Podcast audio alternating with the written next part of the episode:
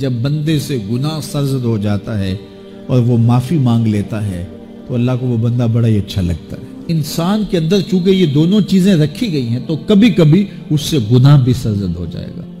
نیکی اس کی عقل، اس کا فہم، اس کا ادراک،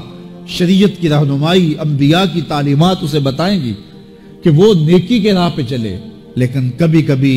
جو خواہشات اور آرزو ہے وہ بھی اس کو گھیر لیں گے اور اچانک اس سے کبھی کوئی گناہ بھی ہو جائے گا۔ اور اگر اچانک اس سے کبھی گناہ ہو گیا، کبھی آنکھ بھٹک گئی، کبھی خیال بہک گئے، کبھی سوچ میں آوارگی آ گئی، کبھی زبان نے میلا لفظ بول دیا، تو پھر کیا ہے، پھر فوری معافی مانگ لے۔ مومن جب گناہ کرتا ہے تو ایسی کیفیت ہوتی ہے جیسے ابھی احد پہاڑ تلے آ گیا ہے، اگر اس نے توبہ نہ کی تو کچل دیا جائے گا۔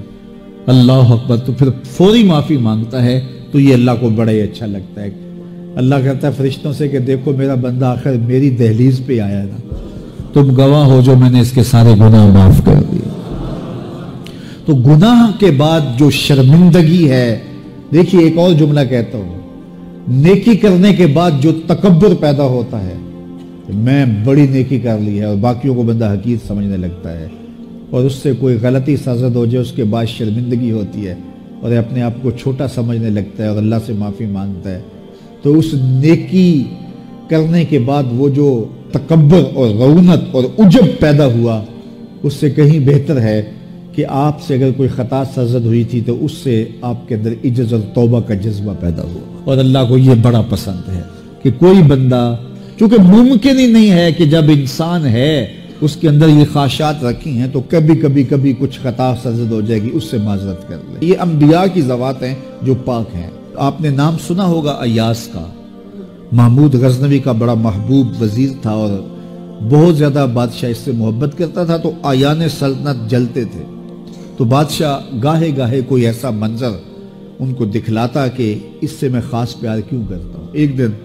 بادشاہ کے ہاتھ میں موتیوں کی بھری ڈبیا تھی اور محل کے اندر یہ ایک تالاب تھا، تو اس کے اندر اس نے وہ سارے موتی پھینک دیے۔ شفاف پانی اور نیچے فرش پہ پڑے ہوئے موتی نظر آ رہے ہیں، تو اس نے ایک ایک وزیر کو کہا کہ یہ موتی نکال کے لاؤ اور سنو اپنا لباس اور اپنا بدن نہیں بھیگنے دینا۔ تو سب نے کہا یہ کیسے ہوگا کہ موتی بھی تہہ سے نکال کے لائیں اور بدن بھی اور کپڑے بھی نہ بھیگیں؟ تو دوسرے کو کہا، اس نے کہا حضرت یہ کیسے ہوگا،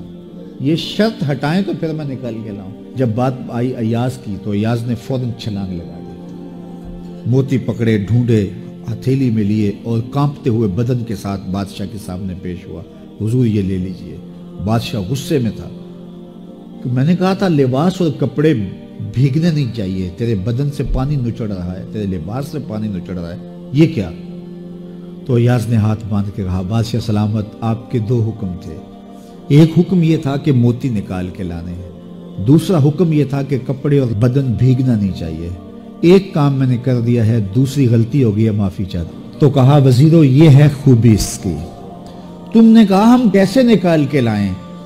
اس تالاب میں اتریں گے تو بدن تو بھیگے گا ہی بھیگے گا۔ تو کہا جب شہوات دی گئی ہیں، خواہشات رکھی گئی ہیں، آرزویں دیوانی ہیں، اور پھر اس کائنات کے اندر رہ کر کے حضرت انسان کبھی تو اس تالاب کی غلاظت سے اپنے آپ کو بھر ہی دے گا، تو پھر کمال کیا ہے کہ نیکی کے پھول پیش کر دے، سجدے کے موتی پیش کر دے، رکوع اور قیام کے موتی پیش کر دے، ہمدردی انسانیت کے ساتھ پیار کے موتی پیش کر دے، سارے موتی پیش کرے، پھر مالک کا جلال کہ تیرے کپڑے کیوں بھیگے، یہ گناہ کیوں کیا، یہ گناہ کیوں کیا، ہاتھ جوڑ کے کہے مالک اس کی معافی مانگ۔